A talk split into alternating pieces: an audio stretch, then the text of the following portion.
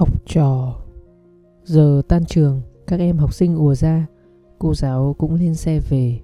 Đang đi, chiếc xe bị tuột xích, đứng khựng lại.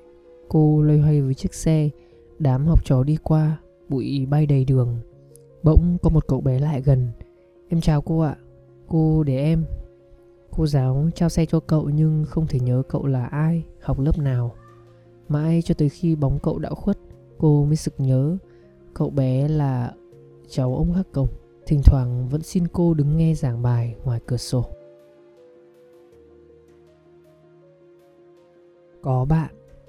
Nhà ở nông thôn, nhưng con cái đứa nào cũng công thành danh toại. Đứa là bác sĩ, đứa là kỹ sư, thấp nhất cũng là cán bộ của một ngành trên tỉnh. Chỉ có chàng út, an phận ruộng vườn, lo phụng dưỡng cha mẹ. Ngày dỗ ông bà, xe cộ đậu kín sân, chúng rôm rả ăn nhậu ở nhà trên bà hãnh diện tới lui, giới thiệu với bà con họ mạc. Tiệc giữa chừng chẳng thấy má đâu, chúng nháo nhác đi tìm, gặp má ở sau trái bếp, nghe chúng cự nự má cười móm mém.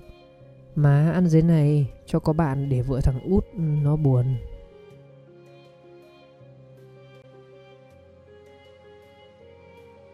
Hạnh phúc. Chiều thứ bảy nào quỳnh cũng đến nhà mở dành cho những đứa trẻ con mù không nơi nương tựa.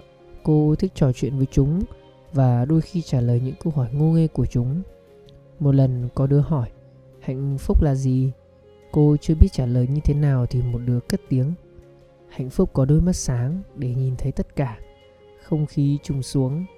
Vậy là suốt đời chúng con không có hạnh phúc hả cô? Chúng òa khóc. Cô thấy mắt mình rưng rưng